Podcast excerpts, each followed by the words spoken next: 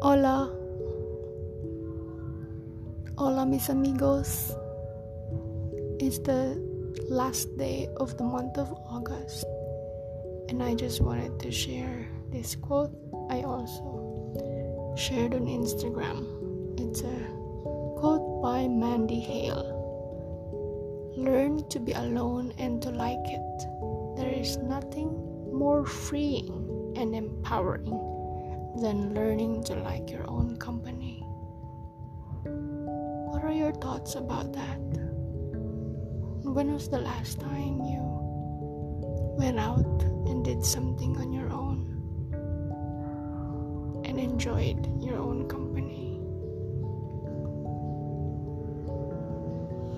I remember that one sweet Friday that I chose courage over comfort chose to brave the unknown, and it brought me to the most serene of places.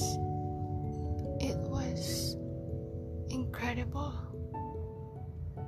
I hope you get to experience that too. Have a nice day.